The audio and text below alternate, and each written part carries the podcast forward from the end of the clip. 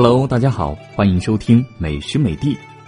本期节目要给您介绍的这道美食是来自广东潮州的护国菜。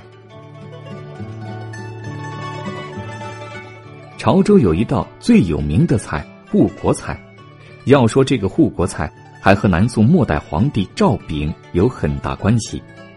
传说赵昺与陆秀夫几个大臣在残兵败将护卫下出走南京。逃到广东潮州的一个庙里，一行人早已疲惫不堪，饥肠辘辘。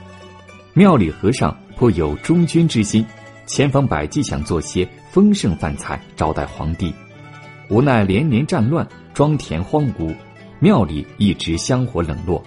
贫苦的和尚见到皇帝驾到，也没有佳肴美味招待，只好到庙后边田地里胡乱摘了些甘薯叶，经出水后略出苦涩味。草草制成热汤肴奉献，饥肠辘辘的赵炳吃后称赞不已，问起菜名。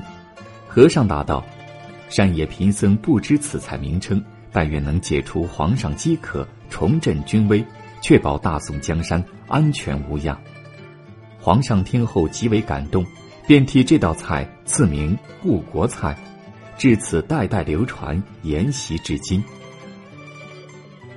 护国菜。汤色绿如翠玉，鲜凉可口，冰碗更碧，翡翠荣光，举珠凝脂滑，嚼齿流软香。